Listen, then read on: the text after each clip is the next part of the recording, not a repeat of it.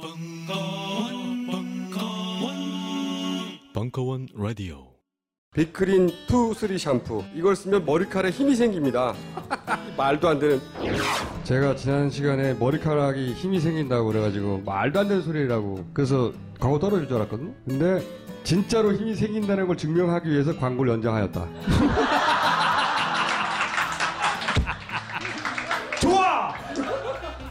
그럼에도 많은 분들이 구매해 주셨습니다. 그리고 구매 후기를 통해 인정해 주셨습니다. 딴지마켓 재구매율 53%에 빛나는 빅그린 투쓰리 샴푸. 23일 후 변화가 없으면 100% 환불해드리겠습니다. 지금 바로 딴지마켓에서 확인하세요.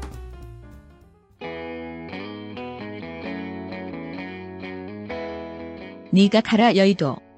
20대 국회 킥오프 릴레이 특강. 도종환, 손혜원 일부 2016년 5월 19일 강연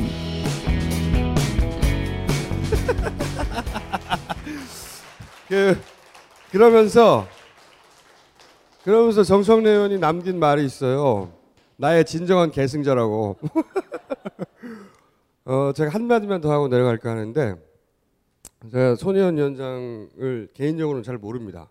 잘 모르고 언론을 통해서 혹은 뭐 인터뷰를 통해 드러난 것만 제가 봐왔거든요. 근데 손혜원 당선자죠 이제 당선자를 보면서 떠올린 단어가 하나 있어요. 그게 뭐냐면 영어로 왜? 난 영어 못할 것 같아? 영어로 street wise라는 말이 있어요. 어원대로 하자면 기, 어, 길에서 얻은 지혜. 뭐 우리는 우리는 세상 물정의 발달 이런 식으로 해석하는데 그 애초에 어원대로 따져서 이해하자면 교본에 없는 학교에서 가르치지 않은 책에 없는 방식의 영리함, 책에 없는 방식의 지혜. 저는 그 단어를 딱 떠올렸어요. 이분이 그렇게 배움은 깊진 않은 것 같다. 그런데 경우에 밝고 사리 판단이 매우 분명하고 지혜롭다. 어, 이분이 이 당과 함께하면 정권 교체 가능할 것 같다.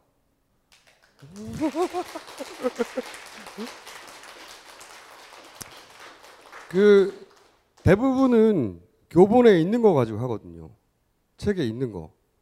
책에 없는 거 가지고 가지고 하는 사람 중에 대표적인 인물이 정청래 의원이라고 있긴 있어요. 컷오프 됐잖아요. 그래서 책에 없는 거 해가지고. 근데 그 street wise라는 단어에 어디 가세요? 그건 사실 어, 학교에서도 배울 수 없고 누가 가르쳐 주지도 않고 스스로 타고난 통찰이거든요. 그 생, 동물적 감각이기도 하고 그런 거 있는 사람이 있고 없는 사람이 있는 거예요. 그건 배울 수도 없고 흉내낼 수도 없는 거거든요. 그런 게 있는 분이다. 그래서 굉장히 기대가 큽니다. 언제 징계당하나. 자, 손혜원 위원장의 강연을 부탁드립니다. 저는 어떤 유형이냐 하면은 아까 말씀하신 대로 제가 했던 자랑을 하는 유형이라고 볼 수 있지만 제가 지금 오늘은 이제 2006년 아니면 90, 90년대 후반부터 시작해서 제가 했던 일들을 그냥 하나씩 하나씩 보여드리면서 제가 그때 마음이 어땠는지 그때 제가 어떻게 이런 작업을 했는지를 이제 말씀을 드리면서 지금까지 제 인생의 한 10년 동안에 이 파란만장했던 그 변화들을 이제 알려줄 수 있는 그런 포인트들을 보여드리겠습니다.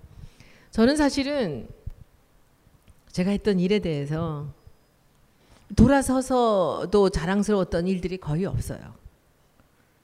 끝나고 나면 다 못한 것, 아쉬운 것들이 더 많이 남습니다. 우리 직원들하고도 아무리 칭찬을 받고 훌륭한 일이라도 항상 끝나고 나면은 직원들하고 꼭 같이 얘기해요. 우리가 잘못한 건 뭔지. 최선을 다하지 못한 부분들. 더 잘할 수도 있었는데 놓친 부분들. 이런 것들을 꼭 기억하자고 얘기를 해요. 그래야만 저는 다음에 더 좋은 일을 더 잘할 수 있거든요.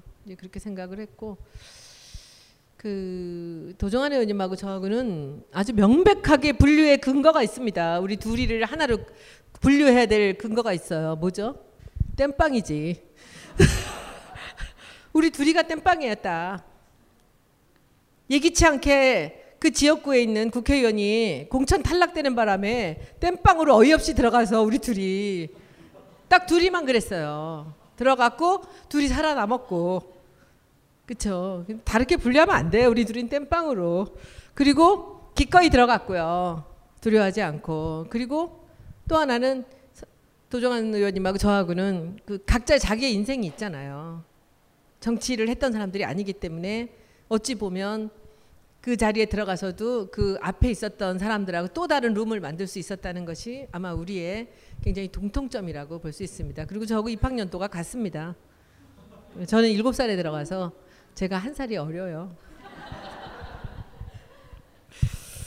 지금부터 이 브랜드와 디자인의 힘이라는 이 제목은 제가 2006년에 냈던 책의 이름입니다.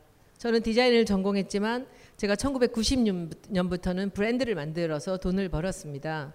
그 브랜드를 만드는 일과 디자인하는 일을 둘을 같이 했는데 물론 디자인을 해서 돈을 더 많이 벌죠. 지금도 막 1억짜리 프로젝트가 있다면 브랜드는 3천만 원, 디자인은 7천만 원이에요. 왜냐하면 디자인이 훨씬 더 공이 많이 들어갑니다. 시간이 많이 들어가요. 그러니까 이 branding이라는 거는 언어라는 그물에서 딱 걸려서 떨어지거든요. 근데 디자인은 그 그물이 너무 촘촘해요. 그래서 금방 일이 탁 떨어지지가 않아요. 그러니까 이 디자인 브랜드는 어느 순간에 이렇게 탁 하고 끝나는 느낌이 있어요. 그런데 디자인은 그게 없습니다. 1mm 사이를 만분의 1로도 쪼개야 되는 게 또 디자인이기 때문에 디자인은 답이 없어요. 얼핏 보기에. 그래서 굉장히 많은 수고가 필요한 그런 일입니다. 그래서 아날로그고요. 그죠? 이건 브랜딩은 어떤 면에서는 디지털이에요. 언어라는 그런 이제 그물에서 나오는 그래서 저는 브랜딩과 디자인을 보면은 보통 브랜드를 1 하면은 디자인을 2 내지 3을 받아요. 돈을 더 많이 받는데 어, 우리나라의 브랜딩이라는 직업을 처음으로 시작한 게 90년도 2월 달에 제가 처음 한 겁니다. 이름을 만들어 주고 돈을 받은 것은 제가 제일 먼저 했어요. 그때부터 한 5년 정도를 제가 이름을 만드는 일을 했더니 그 뒤로 그 시장이 생겨나기 시작했어요. 그러니까 이 새로운 시장을 개발을 하다 보니까 이제 제가 기술이 좀 많이 늘죠. 경험도 많이 있고. 그래서 지금도 이름을 만드는 데는 저희 회사가 제일 비싸요. 디자인은 비슷하게 저만큼 받는 사람들이 많이 있는데 브랜딩은 제가 제일 많이 비싸게 받아요. 그래서 저는 이제 세 가지 분류를 놓고 있는데 대기업들을 할 때는 가장 최상위권으로 돈을 받아요. 그리고 이것이 중국이나 미국이나 외국으로 나가야 될 이름은 또 돈을 더 받아요.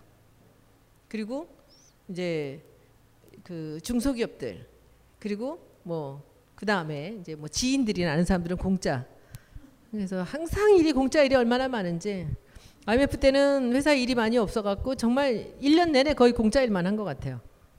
그래도 노는 것보다는 그게 낫다고 생각을 해서 그렇게 했고 이제 큰 회사에서 돈을 많이 받아서 이제 작은 데들을 도와주면서 그렇게 일을 했습니다. 제가 가끔씩 인터뷰에서도 얘기를 하지만 저는 이렇게 다른 사람들 도와주는 것을 참 좋아하는 그런 본성을 갖고 있어요. 그것 때문에 사실은 어렸을 때 어머니한테 정말 많이 혼났어요. 왜 너는 네 일을 안 하고 맨날 남의 일에 이렇게 나서서 자기 일은 제껴놓고 남의 일을 더 열심히 하고 거기에 막 그냥 너무 열정을 쏟고 그것이 항상 저는 맨날 야단 맞으니까 어머니한테 왜 나는 이럴까? 왜 나는 이럴까? 내 일을 할 때보다 남의 일을 도울 때가 훨씬 기뻐요. 그런데 그게 제 직업이 됐을 때는 남들이 아무도 따라올 수 없는 그 힘이 된 거죠. 에너지가 된 거죠. 지금은 돈을 받고 남의 일을 해주잖아요. 그죠? 그 남의 일을 할 때는 아주 부담이 많아요. 또. 이 저 제가 하는 일은 시하고는 달리 돈을 벌어줘야 되거든요. 매출을 올려줘야 되기 때문에 불특정 다수를 움직여야 되는 일을 해야 되기 때문에 항상 부담이 있어요. 근데 그 부담이 다행히 저한테는 스트레스가 아니라 뭔가 이렇게 도전이었어요. 게임 같이. 상당히 그 제 직업의 어떤 정서가 저하고 상당히 맞는다고 사실 볼 수 있죠. 그리고 한 번도 어떤 일이 새로운 일을 만드는 것에 대해서 두려웠던 적이 없습니다. 저는. 그리고 저를 마포을로 가라고 여러 저런 저런 사람들이 이렇게 저를 밀어낼 때 뭐 한 하루 하루도 생각 안 한 것 같아요. 얘기 듣는 순간 이것들이 미쳤나 나를 거기를 왜 나가라 그러지라고 하면서도 그 그것도 방법은 되겠구나라는 생각을 했고 시작하는 날부터 마지막 끝나는 날까지 정말 0.1초도 갈등이 없었어요. 저는 그냥 최선을 다해서 해보고 뭐 안 되면 안 되는 거지 뭐 그죠? 그렇지만 제 마음 속에는 안 될지도 모른다는 생각이 없었어요. 정청래 의원이 도와주고 또 저도 또 제가 할 수 있는 일들이 있었기 때문에 그래서 항상 그랬습니다. 어떤 일을 결정할 때 다른 사람들을 돕기 위해서 제 인생의 갈림길이 갈렸던 적이 너무 많아요. 제가 오늘 이렇게 꽃을 달고 나온 이유는 제가 뭐 오스카 와일드도 아니고 생활을 이렇게 꽂고 다닐 그럴 사람은 아닌데 오늘 그 제가 나온 여고에 2년에 한 번씩 하는 600명이 모이는 파티가 있었어요. 롯데호텔에서. 그래서 이제 저는 뭐 또 우리 학교의 개교인의 이래로 여자 학교니까 그 선출직 국회의원은 제가 처음이래요. 예. 비례대표는 옛날에 그 장상 총리인가 그 사람이 한번 했던 그분이 하신 적이 있었는데 이제 선출직은 제가 처음이라고 이제 나와서 인사를 시키시더라고요. 그런데 지난번에 그 대통령 선거 때 그 문재인 대표 부인이 저랑 동창인데 우리 동문들 중에서 10분의 1도 안 찍었어요. 우리 동문들이 지금 그 굉장히 많죠. 이 100, 오늘이 110년 되는 날이에요. 오래된 학교이기 때문에 동문들이 굉장히 많은데 강남에만 주소지를 주고 있는 사람이 5만 명이에요. 우리 동문들이. 대치동 일대 이렇게 많이 살고 그래서 이럴 줄 알았으면 강남으로 갈 걸 그랬나라는 생각도 근데 그 굉장히 보수적이고 아주 이기적인 그런 그중 중상류층 이 사람들이잖아요. 근데 그래서 오늘 제가 그 김정숙 사모한테 오라 그랬어요. 아침에 전화 걸어서 오늘 병원 때문에 올라와 있다는 걸 제가 알아서 와라. 그래서 제가 데리고 같이 올라갔어요.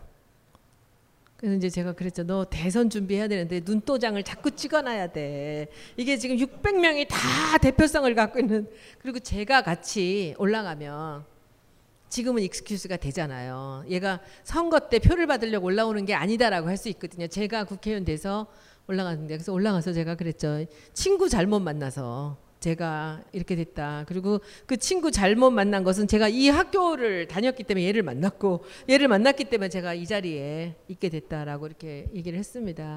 근데 실제로 친구 때문에 100%는 아니지만 이렇게 됐죠. 또 이 정청래 의원 때문에 또 마포에 남게 됐고요.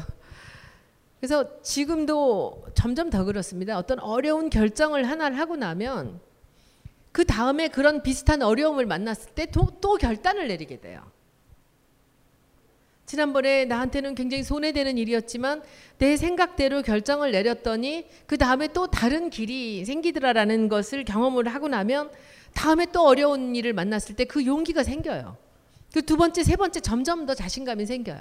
아마 제 인생이 그런 일로 점철이 된 것 같다는 생각을 합니다. 이번 결정도 그렇게 쉬웠고 제가 제 직업을 다 팽개치고 거기 여의도에 갔을 때도 그랬고 거기서 또 마포로 나간 것도 마찬가지로 그랬다고 생각을 합니다. 그리고 지금 또 제 앞에 벌어지는 일들에 대해서도 저는 어차피 제가 판단을 해서 결정한 일이고 여기까지 왔기 때문에 여기서 또 최선을 다하면 또 제가 할 일이 좋은 성과로 또 제가 도와야 되는 사람들, 제가 또 이 살려야 되는 사람들에게 도움이 될 거라는 생각을 하고 굉장히 지금 여러 가지 준비를 하면서 굉장히 흥분된 그런 이제 긴장감을 갖고 이제 준비를 하고 있습니다.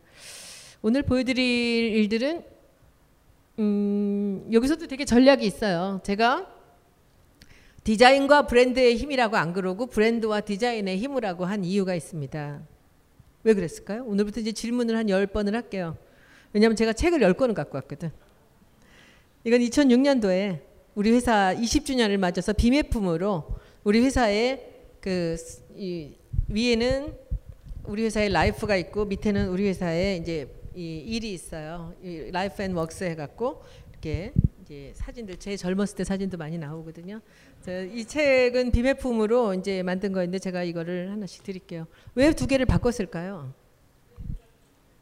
세상이 브랜드가 mainstream으로 주, 주가 되기 때문에 검색을 했을 때 디자인보다 브랜드가 훨씬 더 경쟁력이 있거든요.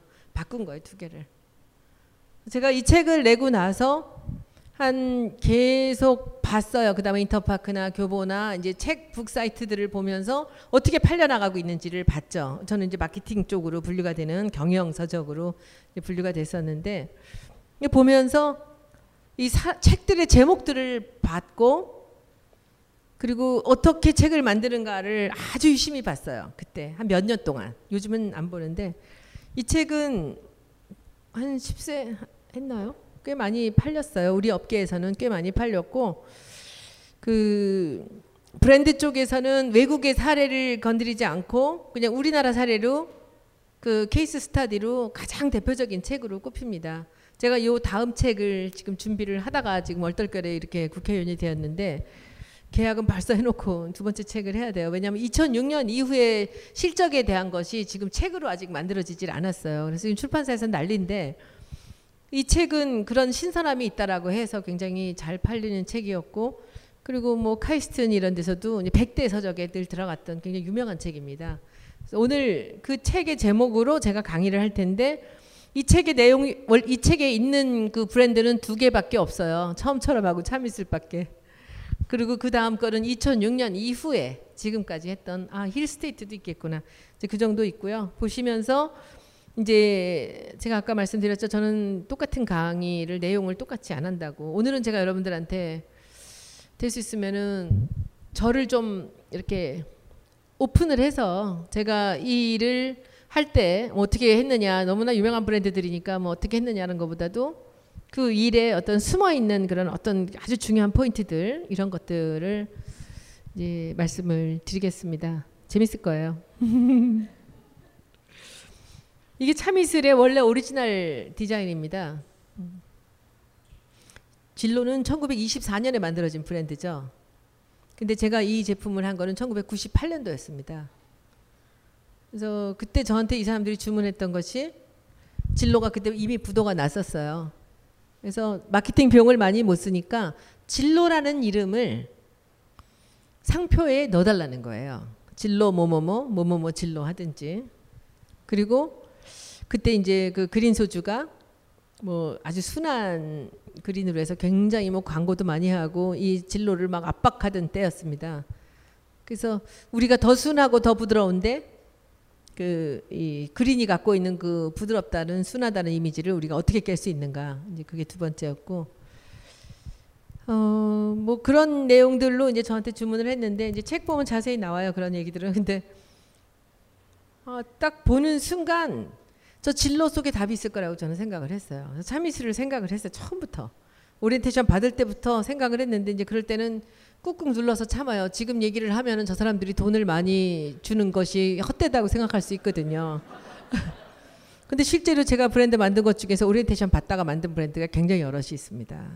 그래서 꾹꾹 누르고 있다가 이제 저 안을 냈는데 저거 제가 프레젠테이션 처음 했을 때 그 영업 상무란 사람이 서류를 던졌어요 저한테. 당신이 술을 뭘 알고 이따위 이름을 갖고 그 술 이름을 만드냐. 이 이름이 처음에 나왔던 이름이라는 거는 이 디자인이라는 거는 이제 대나무 숯에 걸러냈다고 해서 대나무는 그림으로 안 그리고 아니, 그림으로만 그리고 여기 글씨들도 대나무 마디가 이렇게 보입니다. 이게 로고가 바뀌고 디자인이 바뀐 것은 처음처럼이 나오고 바뀌었어요.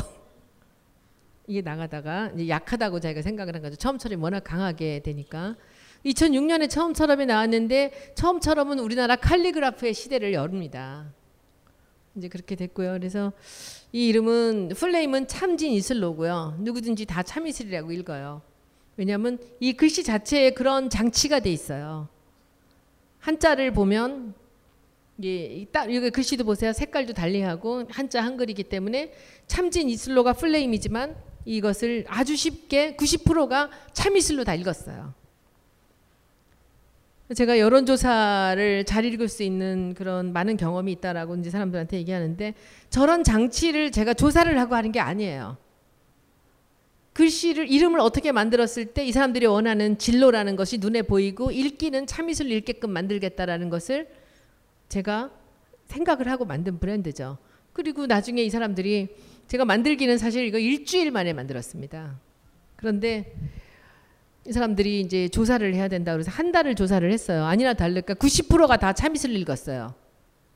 조사 저- 이걸 어떻게 읽습니까라고 했을 때 뭐 그냥 아주 쉽게 그리고 젊은 사람들은 한자를 못 읽어서 참이슬로 읽었답니다.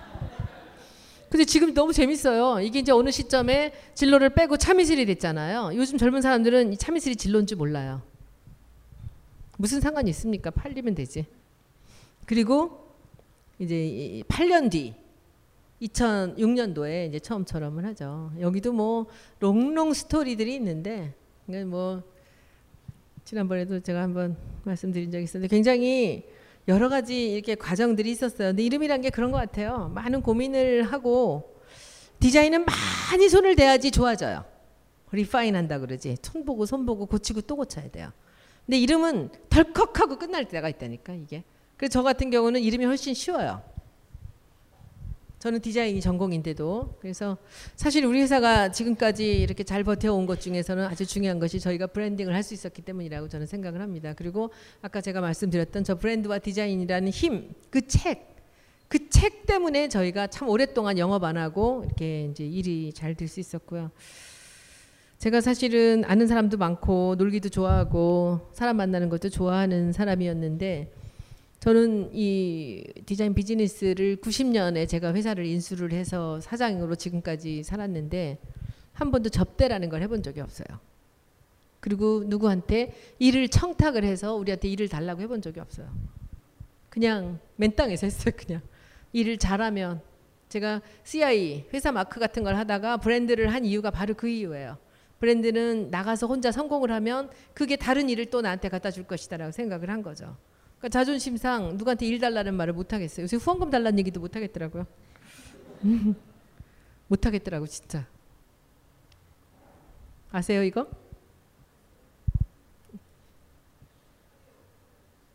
누구? 화요. 책. 이따 와서 찾아가세요. 예, 일단. 이 글씨는 신영복 선생님 글씨입니다. 제가 선생님하고 참 글씨 많이 썼어요. 선생님 글씨로 이건 신영복 쌤한테 이 글씨 쓰고 제가 천만 원 받아드렸어요. 처음처럼은 하고 제가 1억 그 이제 두산에서 5천 제가 5천에서 학교도 이제 했고 이런 건 보통 천만 원, 이천만 원씩 제가 선생님한테 받아드렸어요. 제가 화요라는 이름을 짓고 선생님한테 화자하고 요자하고 붙어, 붙어서 있는데 색깔로 떨어질 수 있게끔 만들어 달라고 말씀드렸고 선생님 글씨예요. 이거는 소주 할 때 소자입니다. 소주 할 때 소자를 이렇게 써요.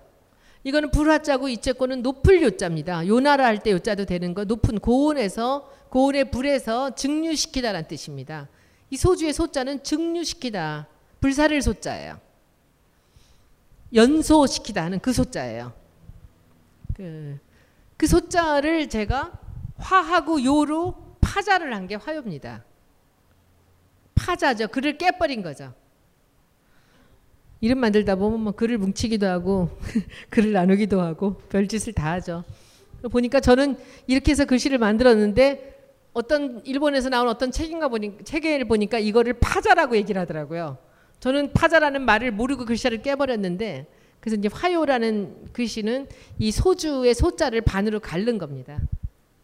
이게 지금 조금 어두운데 이게 화자가 빨갛고 여기 이렇게 이게 혼자 있을 때는 이제 두 개의 컬러가 다 바뀌는데 이렇게 바탕이 짙은 데는 이렇게 들어가고 이보다 훨씬 더 잘 보였는데 그리고 이건 25, 25도라는 거죠. 쌀을 증류하면 25도가 나와요. 그래서 이 왼쪽에서 오른쪽으로 바뀐 겁니다. 제가 최근에 한 일 중에서 이 일을 노력 대비 돈을 제일 많이 받은 프로젝트예요. 이것은 이 왼쪽 정관장을 오른쪽으로 만든 거예요. 제가 이럴 때 참 본질이라는 것이 무엇인지를 사람들이 잘 몰라요. 디자이너들은 특히나 세련되고 현대적으로 만들면 그것이 좋은 디자인이라고 생각하죠. 그래서 그때 정관장에서 이것을 바꿔야 되겠다고 생각을 하는데 모든 사람들이 새롭게 모던하게 바꾸고 싶어 했어요. 근데 저한테 상담을 하자 그래서 만났을 때 저는 깜짝같이 바꿔야 된다고 얘기를 했어요. 그래서 저한테 이 일이 왔죠. 이거 여기서 요거 바꾸고 제가 1억 받았어요. 10년 전쯤 되나? 이게 한 이게 10년은 안 된 것 같고 책이 안 나오는 거 보니까 2006년 이후인가 봐요. 한 2007, 8년 정도 했나? 그런데 물론 이것만 한 건 아니고요. 이 패키지까지 했죠. 이건 더 제가 여우같이 한 게 이거 이 병이 저 병하고 똑같습니다. 이 박스가 저 박스하고 똑같고. 근데 이 안에서 이 포션을 바꾼 거죠. 제가 완전히. 그리고 이것이 스티커가 아니라 인쇄가 이렇게 옆에 돼 있던 걸 이거를 없애서 밀어버리고 앞면을 넓게 만들었죠. 그렇죠? 그리고 이제 오른쪽 것도 마찬가지 박스도 이런 이런 거 후가공이라 그래 돈만 많이 들어가는 거 이런 거 싹 빼버리고 끝까지 가게 했고 그리고 이, 이 인삼공사 이거 밖에 있던 거 안으로 집어넣게 해서 이 네모난 박스를 반을 딱 잘라서 위아래로 저렇게 선명하게 보이게 했죠. 다시 그러면 뭘 바꿨을까요? 여러 가지가 바뀌어 있죠. 여기서 아 또 질문하면 좋은데 시간이 많이 가서 이 왼쪽에서 오른쪽으로 바꾼 거에서는 굉장히 중요한 포인트가 있습니다. 글씨도 바뀌었고 모두 바뀌었고 비례도 바뀌었고 모두 바뀌었고 많이 바뀌었지만 여기서 바꾼 거는 이것이 처음 생겨날 때는 가장 중요한 게 홍삼이었어요. 근데 제가 이 renewal을 할 때는 정관장이 중요한 거예요. 왜냐하면 홍삼이 수백 가지가 생긴 거죠. 그래서 정관장을 키우고 싶은데 이 프레임을 절대로 못 바꾸게 하는 거예요. 근데 저는 알았죠. 안 바꾼 것 같이 바꿔야지 된다는 것을. 그 renewal이라는 것은 참으로 리뉴예요. 리뉴. R-E, 리뉴. 예를 들면 옷을 이렇게 단추를 채웠는데 이 단추가 위서부터 이렇게 삐뚤어 잘못 채워져 있잖아요. 그럼 어떻게 해야 돼? 이거 풀어서 다시 채우면 되잖아요. 근데 그 삐뚤어진 채로 어떻게 고치려고 그러면 점점 더 이상해지는 거죠. 원, 원, 처음으로 돌아가줘야 돼요. 이거는. 그런데 디자이너들 뿐만 아니라 기업에서 그 많은 디자이너와 그 많은 마케터들이 있는 이런 회사에서 어디로 어떻게 돌아가야 되는지를 몰라요. 그래서 정관장을 키울 수 있는 만큼 최대로 키운 거예요. 그리고 글씨도 더 두껍게 하고 더 잘 보이게 했고 그리고 이제 여기서 이게 정관장하고 저건 정관장 보시면은 글씨 원이 비슷하게 보이면서도 많이 다릅니다. 원이 내려오고요. 이 정의 부분들이 조금 더 이제 이 여기 관하고 거의 맞았죠 저쪽은. 그렇죠? 여기는 정이 좀 올라가 있죠. 이런 아주 사소한 공간의 문제 같은 것들이 디자인에서 아주 중요하게 다뤄지는 그런 요소들입니다. 그래서 홍삼은 최대로 줄이고 그리고 이제 이런 것이 너무 두꺼워진 걸 조금 얇게 해서 이제 삼이 좀 통통하게 보이게 하고 밑에 이런 것들이 좀 안정감이 없어 좀 고쳤고 제가 이것을 태극을 두 색깔로 바꾸려다 끝는 못 바꿨잖아요. 그 사람들이 이게 지금 거의 1조 가까이 팔려요. 정, 정관장이 한 8, 9천억 팔릴 거야 이게 매출이.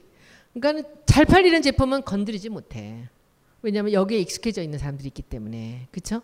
그래서 이것을 이건 뭐 삼태극이죠. 제가 이걸 이게 두 가지 이태극으로 바꾸려고 하다가 결국 못 바꿨어요. 두려워서 손을 못 대는 거죠. 그리고 이게 비례가 좀 길잖아요. 그래서 이 비례를 조금 이게 안정되게 하겠다고 했더니 못하게 했어요. 그래서 몰래 했어요, 그냥. 저 사람들은 안 한 줄 알아, 이거. 이제 제가 했어요. 이 비례가 조금 더 이렇게 약간 좀 덜 길쭉하죠.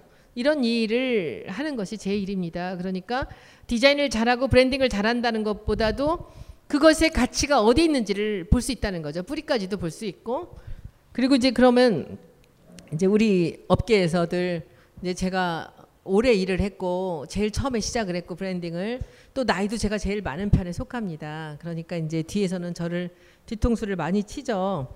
뭐 저 사람은 나이가 많아서 뭐 옛날 거 저렇게 뭐 참이슬이나 뭐 처음처럼이나 이 정관장 같은 건 해도 이제 뭐 요즘 애들 거 젊은 거 이런 거잘 못해라고 하는 애들을 이제 멋지게 제가 또 이렇게 뒤통수를 친 게 이제 트롬이야 2002년도입니다 이거는 2002년도에 했던 건데 이것도 책에 나오는 거예요. 이거는 사실은 참이슬 처음처럼보다 더 많이 팔았던 제품이에요. 이 제품은.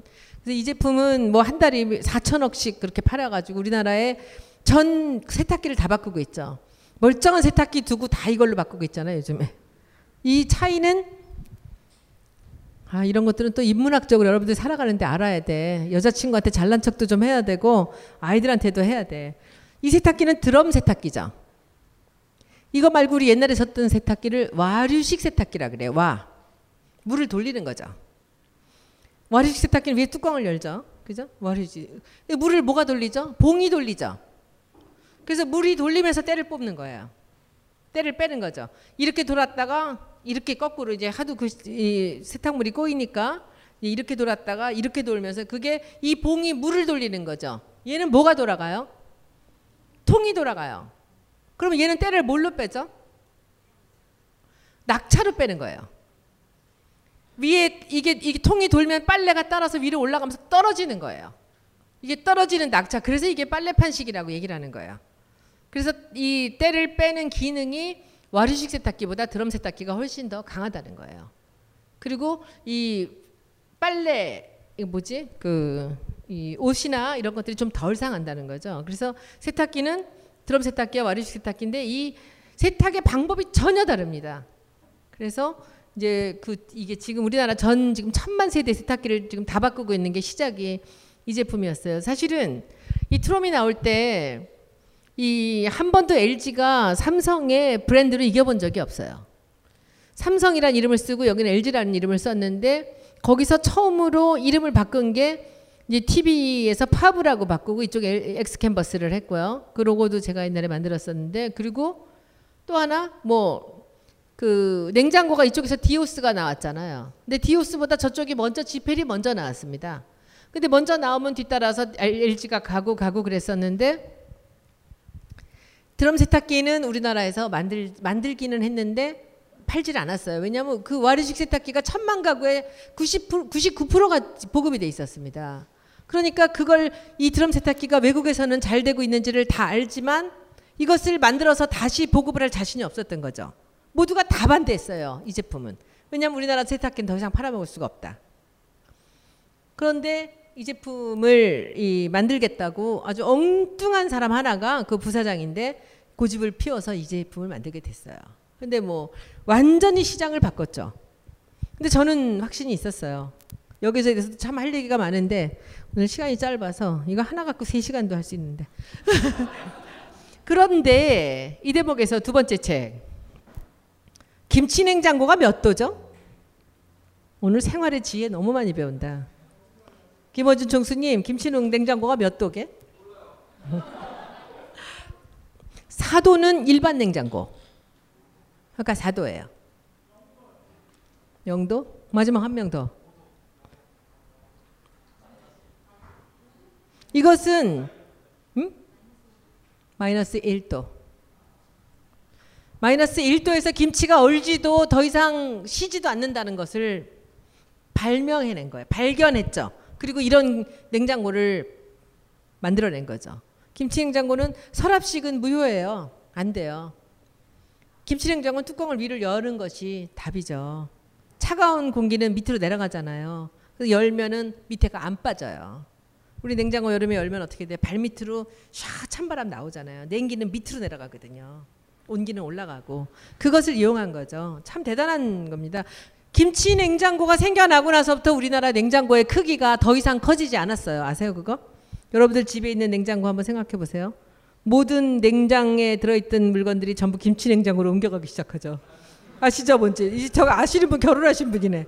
그게 왜냐하면 김치 냉장고가 그만큼 우리나라의 그 식품들을 보관하기에 너무 적합한 거죠. 그 온도가. 과일도 그렇죠. 이걸 제가 97년도에 이 이름을 만들어주고 이 로고를 만들면서 제가 가로수길에 이 선생님의 병원을 거기 제가 복덕방을 했어요. 그래서 제가 가로수길에 1등 공신이라고 얘기하는 거죠. 가게도 하나 없는데 이 병원을 제가 소개했어요. 근데 이게 브림 클리닉으로 시작을 했는데 분만으로 너무 유명해지면서 하루에 400명, 500명이 오기 시작하면서 동네가 발전한 게 가로수길이에요. 그 130평을 제가 13억에 97년에 사들여서 98년에 병원이 오픈을 했는데 이번에 논현동으로 이사 가셨는데 170억이 됐어. 13억짜리 땅이. 남한테 이런 일 엄청 했네 진짜. 제가 이름도 만들고 디자인도 해드리고요. 지금 논현동 갔을 때도 이 마크 그대로 쓰고 있습니다. 여기 예약 잘 안 돼요. 여러분들 혹시 나중에 얘기 날 때 저한테 얘기하셔야지 예약돼요. 힐스테이트 제가 2006년도에 만들었던 브랜드입니다. 엔젤리너스는 그 뒤에 했을 거예요 아마 책이 안 나오고 이거는 이거는 자바 커피를 한 순간에 제가 이름 바꾸고 로고 바꾸면서 지금 1등입니다. 스타벅스보다 매출이 더 높습니다. 음. 아, 제가 지역에 일을 참 많이 했어요. 이런 건 거의 거저예요.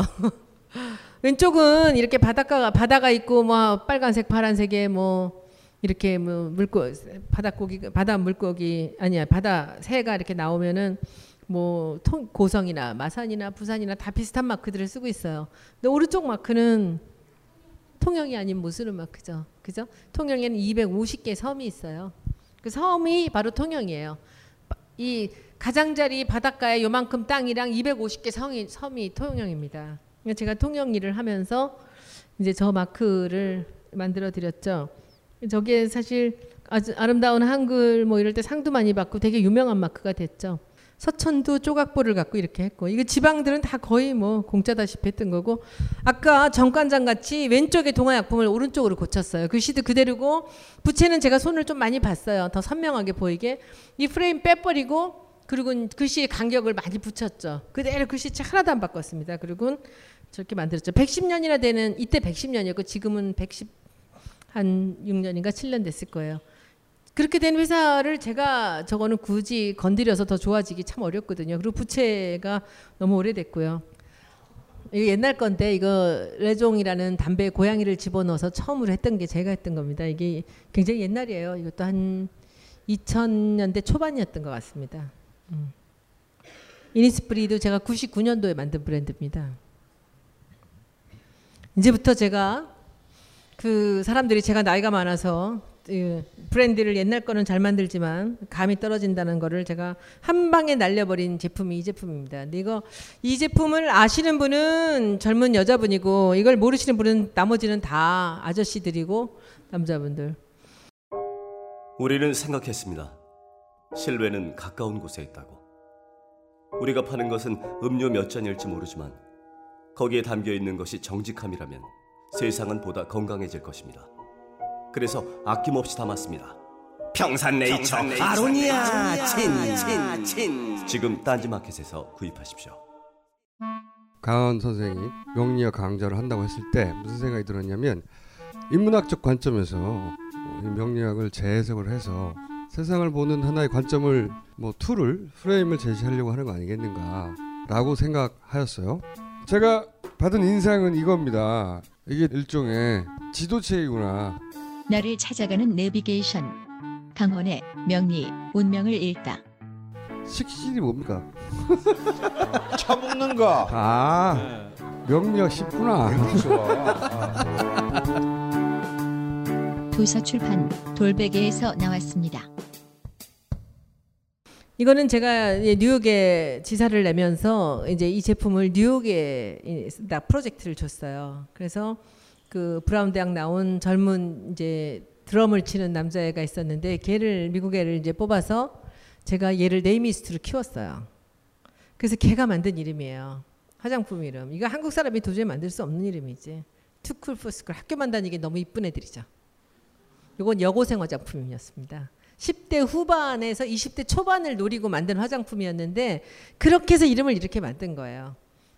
그래서 이, 이 런던에 있는 그 이제 일러스트레이터한테 이 글씨를 이제 그림을 맡기고 그리고 이제 뉴욕에서 우리가 디자인을 하고 해마다 화장품 업계 최고의 상을 매년 받고 있습니다. 이 제품은.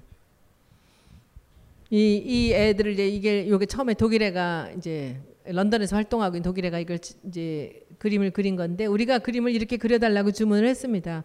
이 세 명이 다 이름이 있고요. 그래서 얘네들이 뚱뚱하고 못생겼는데 자기들은 너무 예쁜 줄 아는 여고생들이에요. 그 얼굴이에요, 다르 다. 이게 처음에 나오면서부터 big hit를 치기 시작하고 여기 빨간 파우치 파우치 저쪽 있잖아요. 저게 저게 신촌의 홍대 앞에 론칭하는 날 2만 원어치 이상 사면은 저 빨간 바지 파우치를 하나씩 줬는데 완전 동네가 인산인해가 됐던 그런 적이 있었고요. 지금 뭐 동남아에까지도 엄청나게 히트하고 있는 제품입니다. 그래서 하여튼 제가 그 한 분야에서 40년을 일했어요. 그리고 우리 회사가 올해 11월 달이면 30년이 돼요. 86년에 만들어져서 저는 그때 디자인 실장으로 들어왔고 그 이제 4년 뒤에 제가 회사를 인수합니다. 그래서 90년부터 브랜딩을 시작했죠. 그래서 오늘까지 왔는데 사실은 항상 남의 일을 하면서 그런 많은 아까 말씀드렸던 그런 부담이 있었습니다. 어떻게 하면은 이 사람들한테 이 사람들이 원하는 목표를 달성하기 위해서 제가 그 어떤 역할을 할 수 있지 않을까? 어떻게 해야 되는가? 이런 부분들이 항상 부담이었었고 참 열심히 일했습니다. 그리고 우리 직원들이 저하고 같이 일을 했던 우리 회사 제일 오래된 직원은 24년 된 직원이 있어요. 그리고 뭐 10년 넘은 애들은 여럿이 있고요. 그리고 저희 회사는 제 제자들 홍대에서 제 제- 가르쳤던 애들이 지금 4명이 있어요. 다 그냥 첫 직장으로 들어와서 여태까지 일을 하고 있는데 참 미안하죠. 이번 달 말이면 제가 회사를 사퇴 이제 그만둬야 되고 퇴직해야 되거든요. 그래서 그렇게 이제 회사를 정말 한 번의 쉼도 없이 어려울 때도 있었지만 또 좋았을 때도 있고 참 큰 성공도 거두었고 많은 칭찬도 받았고 항상 새로운 길을 만들었습니다. 저는 우리 업계에서는 그래서 아까 말씀드린 영업도 안 하고 누구한테 정말 부탁 같은 것도 없이 우리 힘으로 하나하나 새로운 역사를 만들면서 왔습니다. 그래서 하, 제가 작년 초만 해도 제 직업 이외에 딴 일을 한다는 것을 꿈에서도 생각해 본 적이 없었습니다. 그렇게 살았었는데 어느 순간에 그런 결심을 할 순간이 왔을 때 이제 제가 2012년을 기억을 하죠. 2012년도에 그 문 대표님이 이제 그 대통령에서 이제 마지막 10시쯤에 이제 그 판세가 갈리던 시간에 마음에 참 부담이 있었어요. 사실 저한테 직접적으로 도와달라고도 얘기를 못했어요. 그때도 제가 워낙 잘 나갈 때고 그 제가 야당을 도왔을 때 어떤 불이익을 당할지를 그분들이 너무 잘 알고 계셨기 때문에 대놓고 저한테 도와달란 말을 못 하셨습니다. 그런데 다른 사람을 소개해 줬어요. 저한테 도와달라고도 못했는데 눈치로는 도와줬으면 하는데 말로는 안 했어요. 근데 제가 다른 사람을 도, 소개를 해줬는데 그 마지막 그 결과를 지켜보면서 마음이 너무 아팠어요. 내가 가서 도왔으면 어떻게 됐을까? 근데 제가 홍보위원장으로 작년에 들어와서 느낀 게 뭐냐면은 제가 정말 잘한 게 뭐냐면 앞으로도 더 잘할 게 바로 이건데 디자인을 잘하고 브랜드를 잘 만드는 게 제가 잘하는 일이 아니에요. 그건 물론 늘 했던 일이니까 제가 어느 만큼 이상은 하겠죠. 여기서 주도권을 갖고 제가 끌고 나가는 걸 잘하는 거예요. 어느 누구도 할 수 없어요, 이 일은. 그쵸? 근데 지난번에 문 대표님에 의해서 제가 들어왔을 때 처음 시작부터 마지막 당명을 바꾸는 그 모든 일을 할 때까지 어느 누구도 저를 제어하는 사람이 없었어요. 그러니까 다들 쩔쩔매면서 막그 그 당직자들 순서대로 이거를 밟아서 프레젠테이션을 하고 의사를 결정해야 되는 그런 속에서 저는 최고위에서 문 대표 앞에서 제가 하고 싶은 걸 얘기할 수가 있는 상황이 된 거예요. 그리고 중간에 별소리들이 다 나왔죠. 뒤통수 치는 사람도 나오고 별일들이 다 있었는데 그런 일들의 순간도 눈 깜짝도 안 하고 제가 헤쳐나갈 수가 있었던 거죠. 그래서 제가 작년에 늘 입에 달고 했던 얘기가 있습니다. 내가 세 살만 어렸거나 세 살만 더 늙었어도 여기서 못 버텼을 거다. 제가 거기서 사람들을 적당히 얘기도 들어주기도 하고 무시하기도 하고 그리고 겁도 주면서 달래기도 하면서 할 수 있는 그 나이였어요, 딱. 저보다 대개가 다 더 어려요. 저런 저보다 위에 있는 그 동네 오빠를 만나기가 상당히 어려웠습니다. 근데 그것이 저한테는 굉장한 그 여건이었죠. 좋은 조건이었죠. 제가 소신 있게 갈 수 있었다는 것. 그리고 점점 더 시간이 지날수록 그 작년 말로 가면서 제가 12월 7일 날 그 공모 당면 공모를 시작을 어느 누구도 저한테 그 이름을 하라고 하지 않을 때 제가 밀어붙였어요. 지금 해서 빨리 끝내지 않으면 총선을 치르지 못하겠다는 생각을 했죠. 그래서 다들 안철수의 그 새 정치가 두려워서 말을 못 꺼낼 때 제가 그냥 지금 D-한 달로 해서 지금 못하면 못하겠더라고요. 그래서 그냥 9월부터 하려고 그랬던 거 결국은 못하게 다 저를 붙잡고 못하게 했어요. 근데 12월 7일 날 시작을 했는데 일주일 뒤에 안철수 의원이 탈당했죠. 그래서 밀어붙이고 끝까지 했는데 더불어민주당이 후보한 다섯 개 중에서 4위 했던 이름이에요. 근데 그 이름으로 가야 되겠다고 저는 마음을 먹었고 문 대표님 딱 한 번 보는 순간 이 정도면 딱 좋다고 이렇게 얘기를 하시더라고요.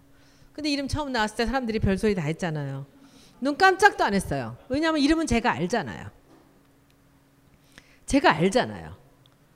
제가 30년을 이 일을 했는데 이 이름이 어떻게 만들어질지 어떻게 사용될지를 저는 저만큼 아는 사람이 없죠 이 당 안에는. 그래서 제가 무시하고 나간 거죠. 녹음 안 녹음 안 했으면 녹화 안 하면 더 심한 말로 하려고 그랬는데 그래서 제가 자신이 있으니까 그냥 고를 한 거죠. 주변 얘기들을 참고는 했지만 그들의 얘기에 의해서 제가 길을 바꾸진 않았죠. 그리고 그 다음에 로고가 나왔을 때 한글 로고가 그때도 네 개 다섯 개인가 나왔을 때 문 대표님이 그 5번으로 하자고 그러셨어요. 근데 제가 안 됩니다. 3번으로 해야 됩니다. 그랬더니 나가시다 말고 다시 오대. 왜 5번이 안 되느냐. 그 더불어민주당의 글씨체를 문 대표님이 하고 싶었던 그 6번 체였을 거예요. 아마 그 글씨체가 원이 정원이었어요. 정원으로 글씨 쓸 때는 글자가 받침이 더불어 리을자가 이렇게 밑으로 떨어졌죠. 덜은 받침이 없잖아요. 이게 빨래줄 글씨라고 이렇게 돼서 밑으로 떨어졌고 동그라미가 정원이었어요. 글씨 균형감이나 이건 굉장히 좋았어요. 근데 제가 그거를 문 대표님이 나가다가 들어오시면서 이걸로 하면 안 되겠냐고 저한테 그렇게 웬만하면 안 하시는데 그래서 제가 딱 뭐라 그랬냐면 새누리당하고 비슷하다는 얘기를 들을 가능성이 있어서 이거는 못 하겠습니다. 그래서 제가 새누리당 글씨 아시죠? 밑으로 떨어졌잖아요. 글씨가. 그러니까 그거는 제 경험이죠. 이거를 분명히 글씨가 다른데도 불구하고 새누리랑 같다는 소리는 들어서는 안 되죠. 제가 솔직히 창피하게. 제가 글씨를 하고 코디네이터가 돼서 일을 하는데 그랬더니 문 대표님은 그냥 알았다고 마음대로 하세요 이렇게 가들어 나가시더라고요. 그래서 제가 세 번째 글씨체를 썼고 공모를 하고 다 했지만 제가 옳다고 생각하는 쪽으로 간 거예요. 공모도 왜 했을까?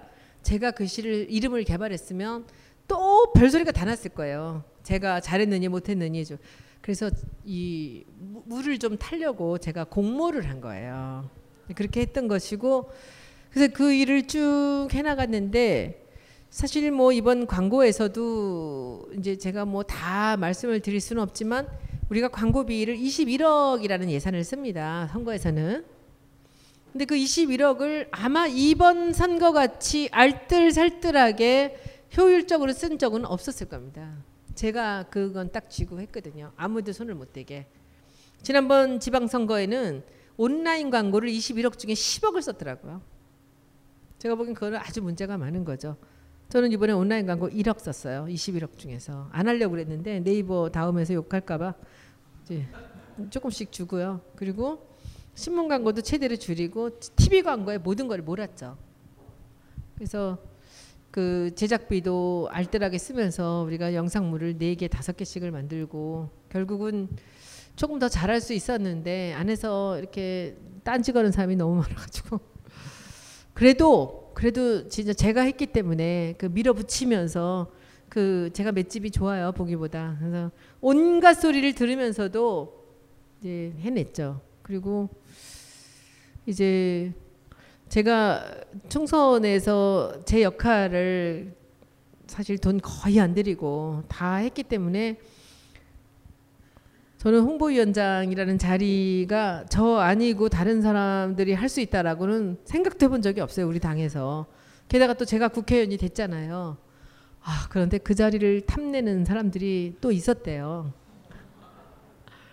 전혀 저하고 뭐 이런 일을 하는 사람이 아닌데 다른 쪽 세력에서 그 저를 안 시키게 하려고 그 무슨 그 권력도 아니고 뭐 돈도 안 받는 거 아무것도 아닌데 그렇기도 하더라고요. 그래서 참 이 여의도라는 동네가 아 정말 웬만큼 내공이 있거나 맷집이 있지 않으면 참 버티기가 어려울 만큼 기운이 나쁜 동네예요. 기운이 나쁘다는 건 나쁜 생각을 하는 사람들이 많아요. 어떻게 생각하세요, 선생님? 정말 사람들이 너무 나쁜 생각을 많이 해요. 그러니까 자기들이 우리 같은 많은 경험을 한 사람들이 자기 실력으로 와서 뭔가 좀 이 일을 한다라고 한다면은 이 여기서 많은 힘도 모을 수 있고 좋은 일을 할 수 있다고 생각이 들어요. 야당의 국회의원들 옛날에도 그랬고 이번에도 그렇고 참 훌륭한 사람 많습니다. 유능한 사람도 많고. 근데 이들이 서로 도와서 힘을 모아서 하려는 생각을 잘 안 하는 것 같아요. 다 서로 적은 다 내부에 있습니다.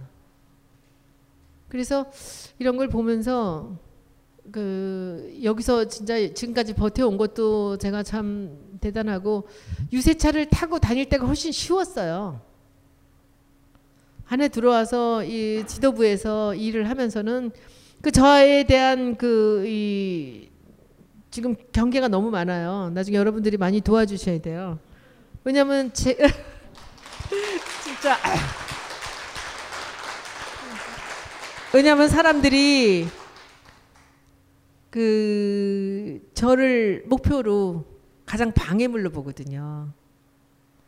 근데 지금이야 뭐 제가 비례대표도 아니고 지역구에서 살아왔는데 뭐 겁날 게 있나 저는 또 한 번만 할 사람이기 때문에 겁날 게 더 없죠. 그래서 뭐 초선들 불러놓고 선배라는 사람들이 그러더라고요. 말 조심해라. 그 초선들한테 할 얘기가 그밖에 없을까 싶더라고요. 뭐 하란 얘기야 그러면 눈치나 보고 지들 같이 살란 얘기야.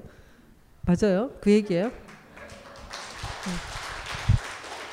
사람들이 하던 말도 안, 하, 안 하게 돼요. 그러면 서로들 다른 걸 보는 거예요. 살피고 옆에 내 실력으로 내 소리를 내는 게 아니라 옆 사람들을 보는 거예요. 내가 지금 이 순간에 이 얘기를 해도 되나 마나 뭐 이런 식으로. 근데 그래서 좋은 일을 할 수 있을까요? 그래서 그 저는 나이도 좀 있고 그러니까 이렇게 들으면서 그 선배란 사람들이 그렇게 얘기를 하더라고요. 그래서 거기서 기동민 의원이 그렇게 하더라고요. 할 때는 얘기할 때는 하겠습니다라고 이렇게 하는데 그 실제로 그러면서도 또 뭐라 그런지 아세요? 아주 이율배반적인 얘기를 하는데 사실은 가장 그 빛날 때는 초선 때다 이렇게 얘기를 해요. 뭐야? 어떡하란 얘기야? 그럼 하란 얘기야 말란 얘기야? 국감에서도 가장 스타는 초선들이 나온다는 거예요. 열심히 일하고 그리고 그래서 지금 참 우리는 어려운 순간을 맞습니다. 이제 대선을 눈앞에 두고 있고요. 이제 전당대회 열릴 거고 국회의장 이제 뽑아야 되고 그다음에 당 대표 뽑아야 되잖아요. 어떻게 될까 문제죠. 저는 이제 이 임기를 시작하면서 음, 우리 앞에 있는 이 김성희 보좌관은 그 정청래 의원 보좌관이었어요. 제가 이분을 제 수석 보좌관으로 정한 이유는 마지막까지 정청래 의원을 위해서 그 의리를 지켰던 사람이거든요. 인사, 인사. 왜 이 사람을 제가 뽑았느냐 하면은 제가 이 임기 중에 정청래 의원을 같이 케어를 해야 돼요. 그래서 이그 짐을 안고 살아야 돼. 그런데 이 정청래라는 사람이 여러분들이 보시는 거하고 달리 굉장히 그 바른 사람이에요.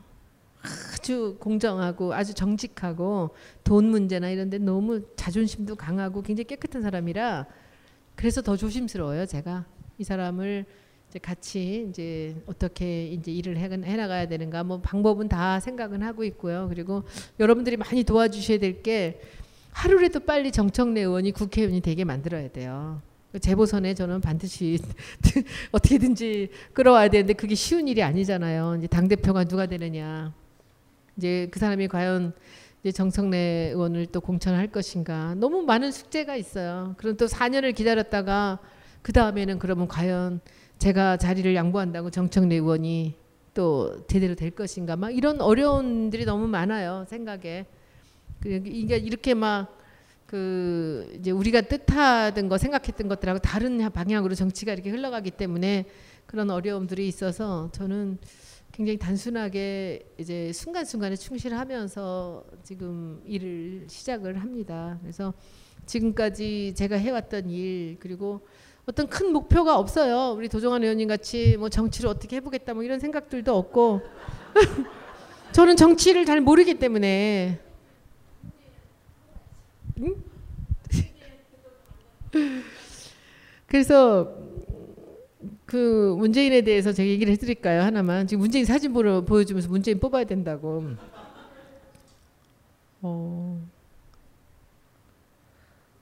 이 친노라는 친노란 어떤 것인가에 대해서 제가 이제 한번 지난번에 유시민 얘기해서 글을 썼잖아요. 이제 2탄이 있어요. 2탄도 이제 제가 나중에 한번 할 건데 친노란 무엇이냐면은 저는 이 친노들이 저분들 저는 친노들이 그 스스로 친노라고 이렇게 굴레에 자기들이 씌워진 거 그리고 그것을 이 사람들을 정말 어느 한쪽으로 코너로 몰아갖고 불편하게 만들려고 그렇게 붙인 이름이라는 것에서 스스로들도 너무 좀 의기소침해 있다는 거 것을 많이 느꼈어요.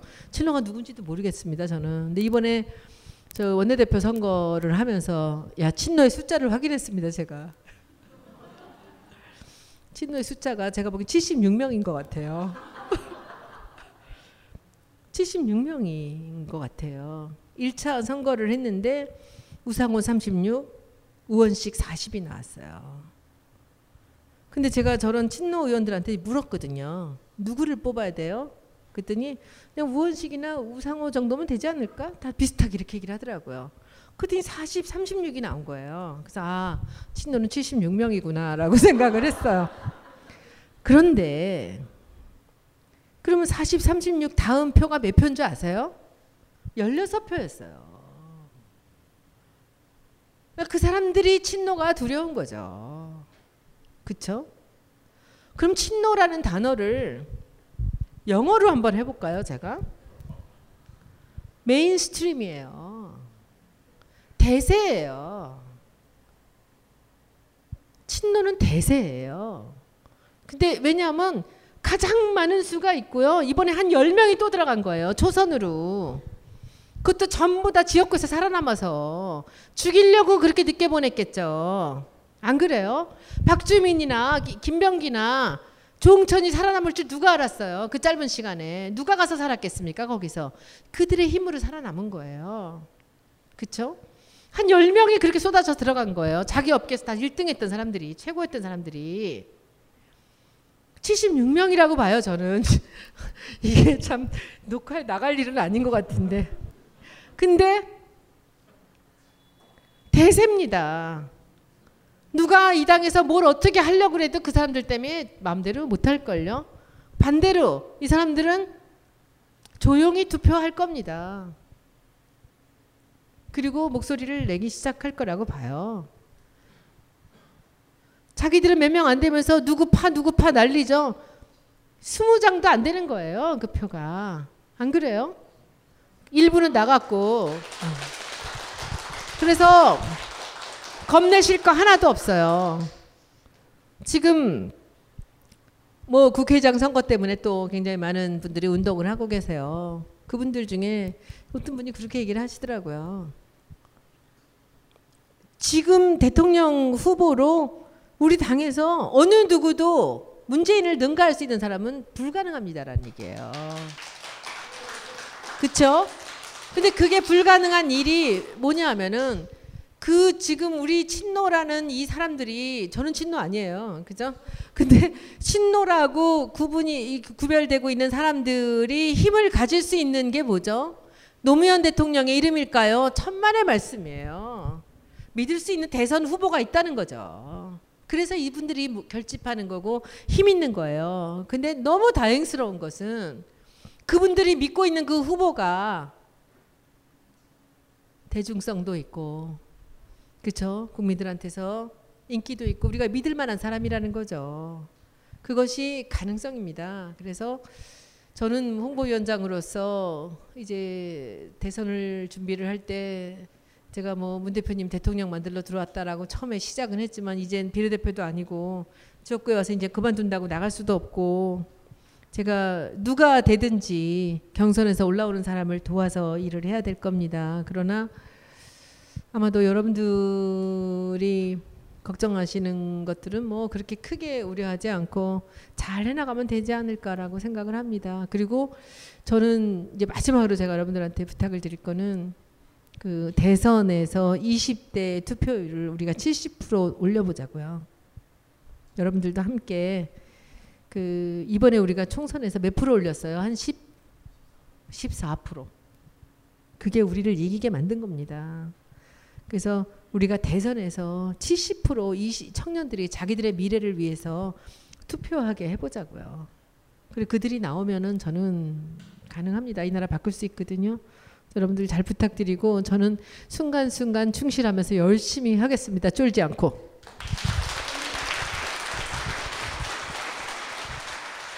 어, 제가 이제 막 디자인을 배우고 있습니다. 혹시 어, 추천하실 만한 뭐 잡지나 책 같은 거 있으신지 말씀하시는데 디자인 책 같은 거 보지 마세요. 그냥 소설책 많이 보세요. 음, 저는 요번에 그 한강이라는 그 작가가 쓴 그 채식주의자 제가 바로 신문에 나오자마자 사서 지금 보고 있는데 시를 썼던 사람이라 그런 책을 쓰나 봐요. 그, 그 문장이 좀 달라요. 깜짝 놀랐습니다. 그래서 여러분들 디자인하는데 진짜 필요한 것은 인문학적인 정서가 가장 필요합니다. 디자인 책 같은 거 그런 거뭐 남이 한 디자인 봐봤자 뭐 흉내 받기 더 내겠습니까? 하지 마시고 저 어린 시절에 책 많이 보세요. 어떤 책이든지 책 많이 보세요. 그리고 고전을 좀 보면 좋을 텐데 이제 책 보기 힘드신 분은 이제 쉬운 책부터 이제 보기 시작했으면 좋겠습니다. 제가 받은 질문지에는 어, 19대 때 동북아 역사 특위 활동을 잘 보았습니다. 20대 회기에도 해당 활동 계획이 있으신지요? 구체적으로 어떤 활동을 하실 건지 궁금합니다. 어, 그러셨어요? 어, 그러니까 이 동북아 역사 특위는요, 어, 동북아 역사 왜곡 대책 특별위원회예요.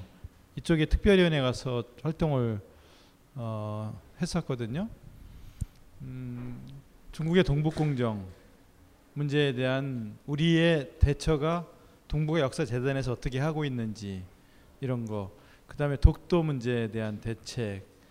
아, 그 다음에 에, 동북아 역사 재단에서 용역을 줘 가지고서 역사 지도를 만들었는데 지도를 만들었는지 우리 역사 지도.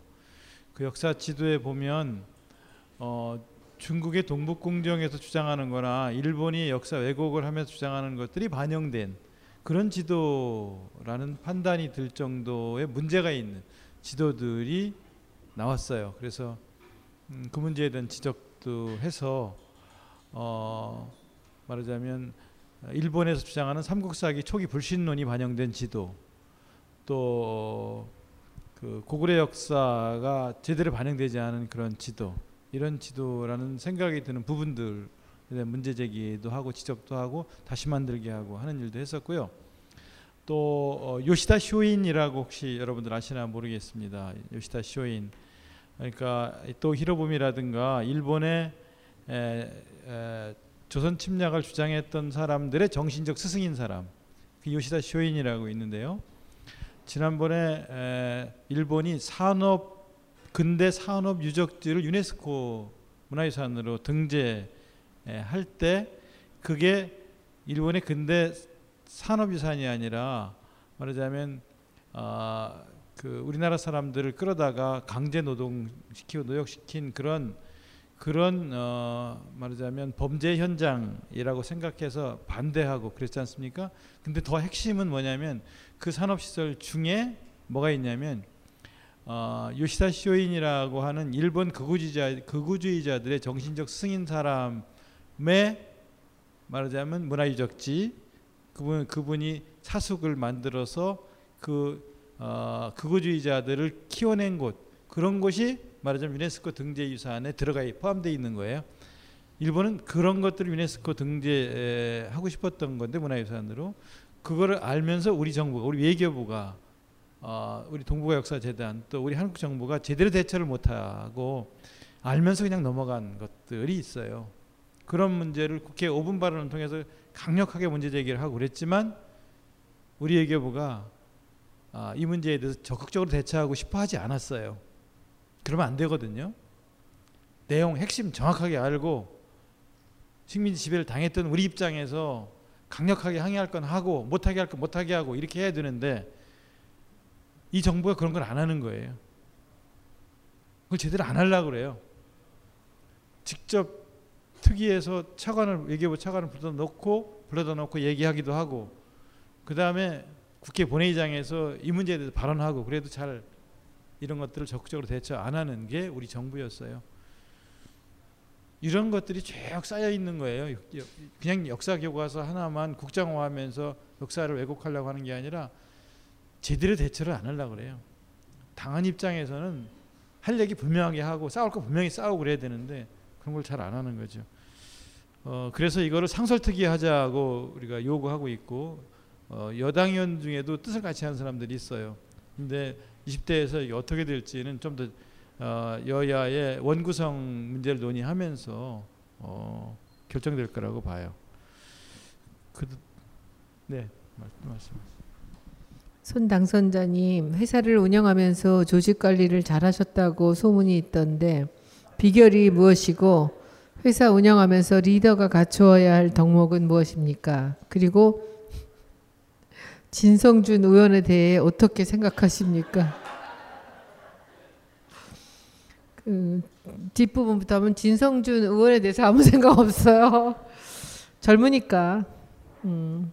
나중에 보면 그 어려움을 당했던 시절들이 훨씬 더 그 사람을 완성하고 하는데 더 도움이 됐다는 얘기들 많이 하시거든요. 물론 당사자들은 힘들겠지만 전 좋은 일이 있을 거라고 생각합니다. 방, 벌써 방송에 나오신 거 보니까 뭐 자리가 딱 잡히는데 수입은 더 좋을 것 같다는 생각도 들어요. 열심히 공부하면서 또 시간을 가지면 좋을 것 같다고 생각합니다. 조직 관리는요, 저는 아까도 말씀드렸지만 무슨 일을 잘하려고 해서 한 적이 없습니다. 그냥 순간순간 열심히 해요. 그런데 이제 저희 회사에서는 이제 제가 운영하면서 항상 생각하는 바가 그렇습니다. 첫째 직원들이 이제 제가 학생들한테 그 얘기를 많이 해요. 애들 가르칠 때도 어떤 회사를 가야 되느냐 할 때 첫째 좋은 스승이 있는 회사를 가라. 그리고 둘째 사람을 성장시킬 만한 프로젝트를 따올 수 있는 그런 회사에 가라. 그리고 세 번째 돈을 많이 주는 회사에 가라. 그 대신 이 순서를 바꾸면 안 된다라고 얘기를 해요. 그러니까 항상 좋은 스승을 만나면 사람은 발전하거든요. 그리고 좋은 일이 사람을 발전시킵니다. 그리고 그에 상당한 돈을 받아야 돼요. 제가 회사를 꾸려 나가는 데는 제가 30년 올해로 됐지만 이 세 가지를 뒤집어서 생각했을 때 제가 그 역할을 할 수 있어야 된다고 생각했어요. 언제나 직원들한테는 제가 좋은 스승이 돼야 된다고 생각을 했고 좋은 일을 만들어서 애들을 성장시킬 수 있다고 생각 있어야 한다고 생각을 했고 세 번째는 동종업계 대비해서 항상 가장 많은 돈을 줄 수 있어야 된다고 생각을 했습니다. 디자이너들한테 애들 자존심을 채워줘야 되기 때문에 그래서 저는 이 세 가지를 역으로 항상 노력을 했습니다. 그래서 항상 직원들한테는 지금도 한 발 앞서가고 늘 자기들보다 더 빠른 속도로 발전하는 그런 사장이었고요. 그런 선생님이었습니다. 지금도 저는 직원들한테 스승의 날 꽃을 받아요. 우리 직원들한테 다섯 명이 제 제자거든요. 그래서 그렇게 했었는데 그 그게 쉬운 일은 아닙니다. 제가 해야 될 건 그리고 또 하나는 이제 애들한테 제가 마음속으로 늘 지키는 것들이 직원들 앞에서 부끄럽지 않아야 되거든요. 제가 직원들한테 하는 거랑 밖에 나가서 하는 거랑 이것이 다르면 안 되지 않습니까? 그리고 저에 대한 모든 소문이나 이런 것들 우리 직원들이 제일 잘 알지 않겠어요? 제 행동이나 그래서 그런 부분들을 늘 이들하고 일할 때도 늘 지키려고 저는 노력을 했습니다. 다른 조직 관리의 뭐 노하우는 없고요.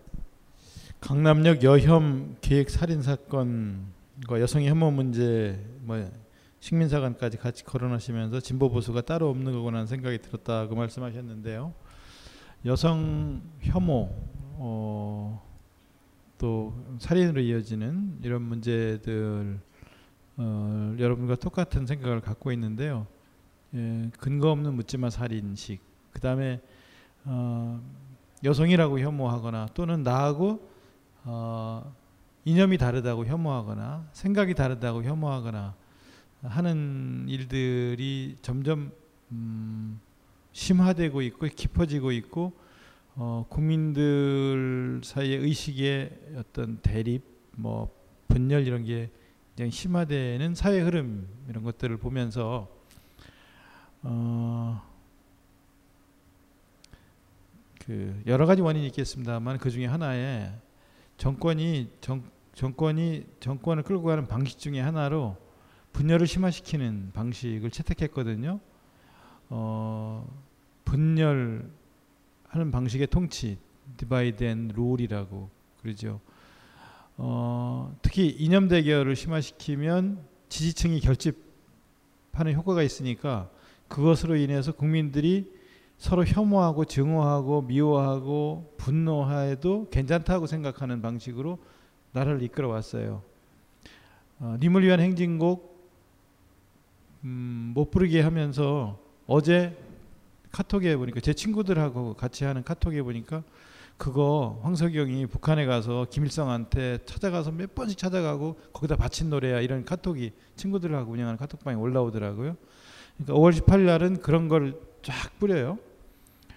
어, 또 5.18은 북한군 특수부대가 와서 600명이나 와서 한 거야. 이렇게 뿌리면 노인들이 이제 거의 막 믿더라고요. 전혀 사실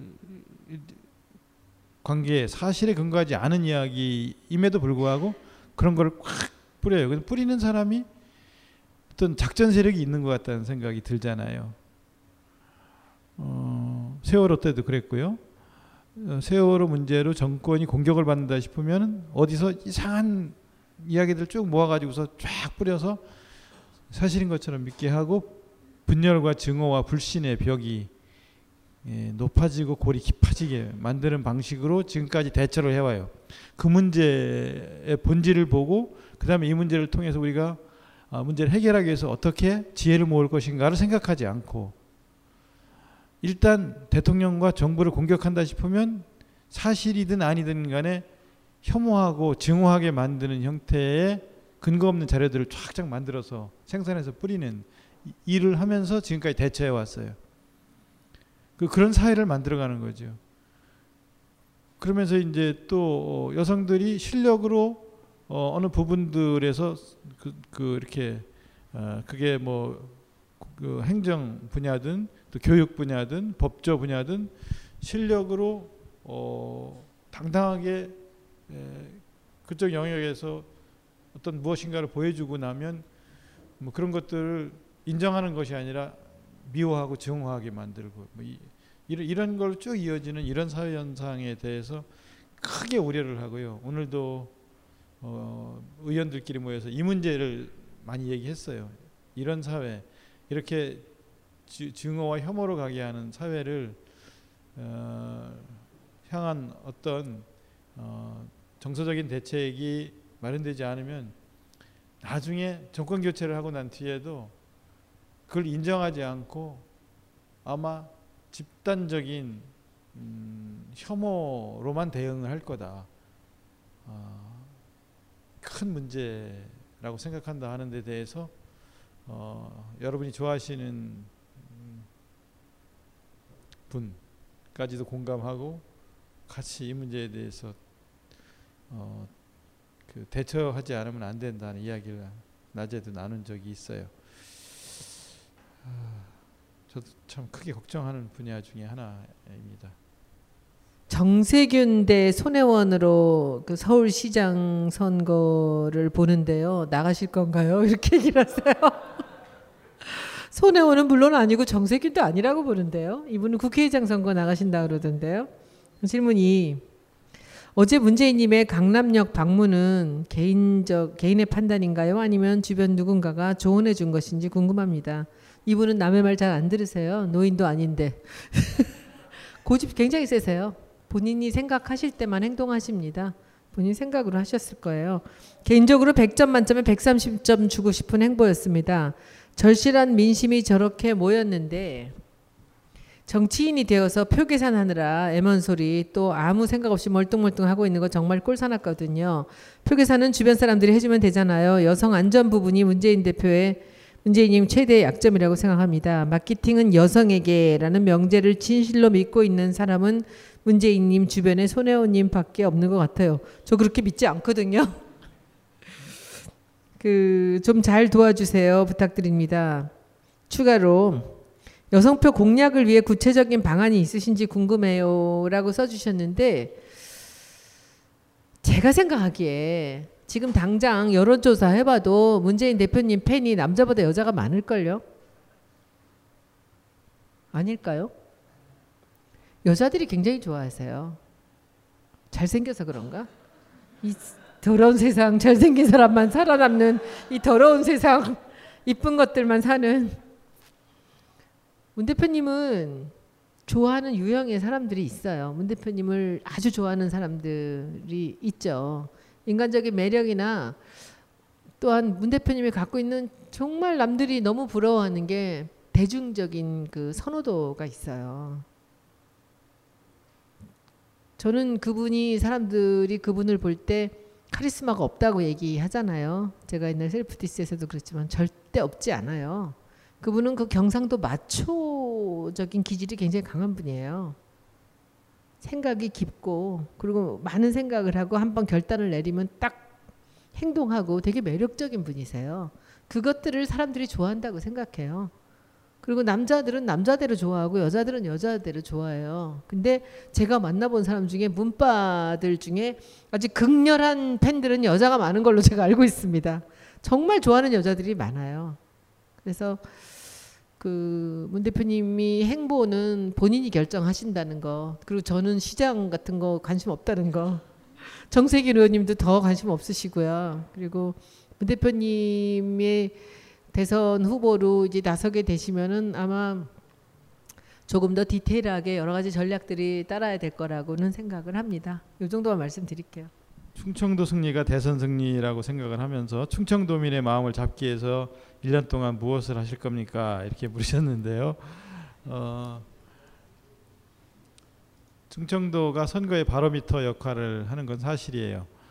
어, 충청도민의 마음을 잡기 위해서 음, 더 겸손하고 더 낮은 자세로 경청하고 겸허하게 일해야 되겠다는 인사를 충청도 사람들 만나면서 계속 하고 다니고 있거든요.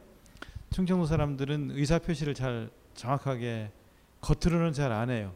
속으로는 판단을 가지고 있어도 잘 바깥으로 표현을 잘 안 하기 때문에 더 겸손하게 더 낮은 자세로 다가가는 거 필요하고요. 실력을 보여주는 거 필요해요. 어, 1년 동안 할 일은 정말 대선에서 정권 교체, 정치 교체, 시대 교체를 하기 위해서 전력을 다 할 거거든요. 앞으로 남은 음, 올해 하반기 내년 1년 어, 제일 중요한 화두는 정권 교체라고 생각을 하고요. 어, 그러기 위해서는 정권 교체 하고 난 다음에 뭘 할 건가가 아니라 지금부터 준비해서 정권 교체하면 집권하면 바로 바꿀 수 있는 여러 가지 제도들 또 어, 법들 그 다음에 정책 이런 것들에 대한 준비를 음, 해나가는 거 어, 실력으로 준비하는 거 이런 이런 것들이 필요하다는 게 의원들하고 지금 공통적으로 하고 있는 이야기들이고요. 음, 마음을 얻기 위한 음, 다양한 민생 프로젝트들을 경제 민주화 관련된 일들 이런 것들도 좀 준비를 하고 있고요.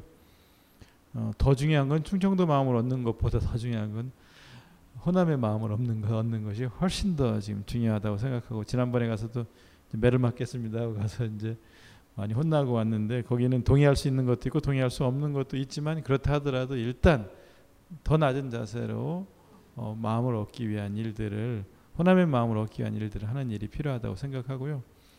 어, 둘째 날 아침에 양동시장에 가서 시장에 가서 국밥을 먹고 온 의원들한테 어떤 아주머니가 국밥을 주면서 그러더래요. 어? 자식이 예, 미워서 패냐 어, 잘 되라고 패는 거지 이렇게 말을 하는 얘기를 듣고 예예 예, 아유 그럼요 그러시죠라고 말을 하고 들어서 나오면서 몇몇이 또 그렇게 말하는 사람도 있었다 그래요. 이쁘다고 패고 잘 되라고 팼다고 하는데요. 사실 가정폭력이에요. 이건 아동학대예요. 패서 내쫓은 건요 아동학대 이렇게 말을 한 사람이 있었대요. 근데 이제 아 그렇게 하지 말고 그래도 그래도 잘 되라고 때린 매라고 생각하고 더 잘하자. 어? 계속 더 찾아오고 더 이야기 듣고 어, 억울하다고 생각하지 말고 잘못한 점, 마음을 얻기 위한 점 이런 거를 더 낮은 자세로 다가가면서 일하자 그렇게 말을 어, 했다는 얘기를 의원들한테 들었습니다. 충청도 마음도 중요하고 호남 마음을 얻는 일도 중요합니다. 마지막 질문. 음. 20대 국회에서 활동하고 싶은 상임위 통과시키고 싶거나 추진하고 싶은 법이 있으신가요? 법은 조금 더 구체적으로 이제 하면서 나오겠지만 저는 오늘 그 제가 활동하고 싶은 상임위 1, 2, 3번 썼는데 1도 교문이, 2도 교문이, 3도 교문이 있었어요. 아마 그 원내대표나 누가 보면 굉장히 얄미웠을 거예요. 근데 저는 평생 동안 제가 해왔던 일이기 때문에 저는 여기 들어가서 제가 다른 일을 한다는 건 있을 수가 없어요. 젊은 국회의원들은 이런 거 저런 거 다 해보는 것도 괜찮겠죠. 근데 저는 그러기엔 시간도 너무 없고요. 저는 교문위 중에서도 우리 도정환 의원님 같은 분은 교육 쪽이거든요. 교육 쪽은 예산이 50조예요. 문화 쪽은 5조예요. 그러니까 문화 쪽은 그렇게 많은 관심들을 갖지 않습니다. 근데 제가 관심 갖는 건 그 문화 쪽입니다. 그리고 저는 그 문화 쪽에서 특히 전통 문화 쪽에 일을 하려고 그러고요. 문화재 청이나 공예문화진흥원이나 이 문화부 같은 문광부 이런 데서 그 소외된 계층들을 위해서 일할 겁니다. 많이 배우지 못했다고 힘없다고 이 무시당하는 그런 사람들의 권익을 위해서 제가 일을 할 거고요. 그리고 그것은 이미 그 우리나라 전통 문화 하는 쪽 전국에 있는 조직들이 모여서 며칠 전에 한번 당선 축하해 주신다고 하면 모였습니다. 어, 그분들은 저한테 참 짠한 게 뭐라고 얘기하시냐면 우리들이 이제는 정부를 향한 창구가 생겼다고 그렇게 얘기를 하세요. 제가 자기들을 위해서 지금까지 맨 땅에서 제가 비즈니스를 하고 돈을 조금 벌었던 사람이라고 제 돈을 써가면서 그들을 위해서 일을 했거든요. 근데 제가 국회의원이 된 것이 그들에게는 천군 만마를 얻은 것 같은 거예요. 저는 그 장소에서 그분들의 그 얘기를 들으면서 진짜 짠했어요. 이분들 중에 제 혜택을 제가 해드린 일들에서 혜택을 보신 분이 그렇게 여러 많지 않거든요. 근데 제가 잘 알지 못하는 사람들까지도 제가 국회의원 된 것을 너무나 반가워하면서 이제는 우리 목소리가 정부에 전달이 되겠구나 얘기를 하세요. 어, 얼마나 참 딱한 사람들이에요. 이들은 기술을 배우는 거죠. 초등학교만 졸업하고 13살, 14살 때부터 어디 중학교도 들어갈 형편이 안 돼서 그 도제 제도로 가서 그냥 먹고 자고 그 머슴 같은 생활을 하면서 오늘날에 이런 분들이거든요. 저는 그분들을 만날 때 제가 그분들보다 나은 게 하나도 없다고 생각해요. 굉장히 훌륭한 분들이세요. 몇십만 명 중에 하나씩 살아남은 사람들이에요. 한 길을 지켜온 분들이고. 근데 그들이 배우지 못했다고 예술인 협회 등록이 안 돼요. 대졸자만 등록이 된대요. 무슨 이런 거지 같은 나라가 있어 그래? 그런 거 제가 고칠 거예요. 기술이 있고 한 분야에서 20년 이상을 그렇게 와, 살아온 사람이라면 그 예술가 되지 않아요? 그분들이 하시는 게 예술인데 인생 자체가 예술인데 그래서 그런 분들의 권익을 위해서 저는 일할 겁니다. 그리고 그 생각은 아주 전에부터 했고요. 제가 작년에 이 당에 들어오면서 비례대표를 했으면 좋겠다라고 이렇게 얘기를 하실 때도 혼자 생각을 해봤어요. 제가 국회의원이 된다면 그 사람들을 위해서 총대를 메고 일해야 되겠다. 그때부터 생각을 했어요. 그리고 지금까지 한 번도 그 생각을 바꿔본 적이 없어요. 그 일을 해야 되겠다. 근데 지금 1, 2, 3을 2번, 3번을 못 쓰겠는 거예요. 저는 다른데 갈 수가 없어요. 그래서 저는 1도 교문이 2도 교문이 3도 교문인데 이제 우리 이 선배님들이 그 초선한테 양보 좀 하신다 그랬으니까 치열해요 교문이가. 그런데 뭐 저는 그쪽 일을 할 겁니다.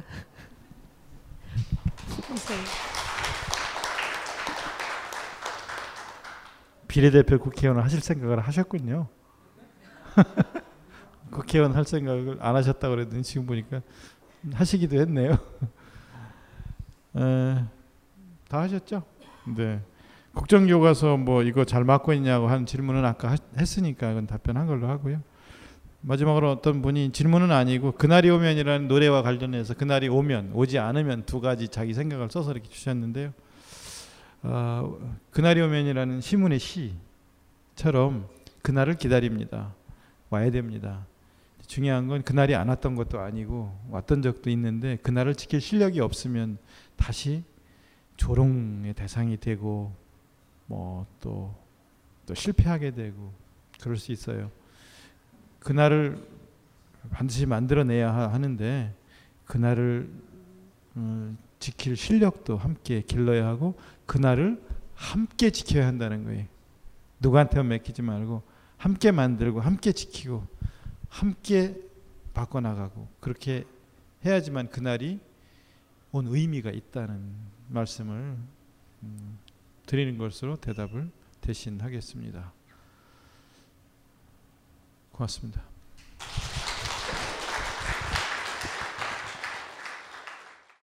벙커원, 벙커원, 벙커원 라디오.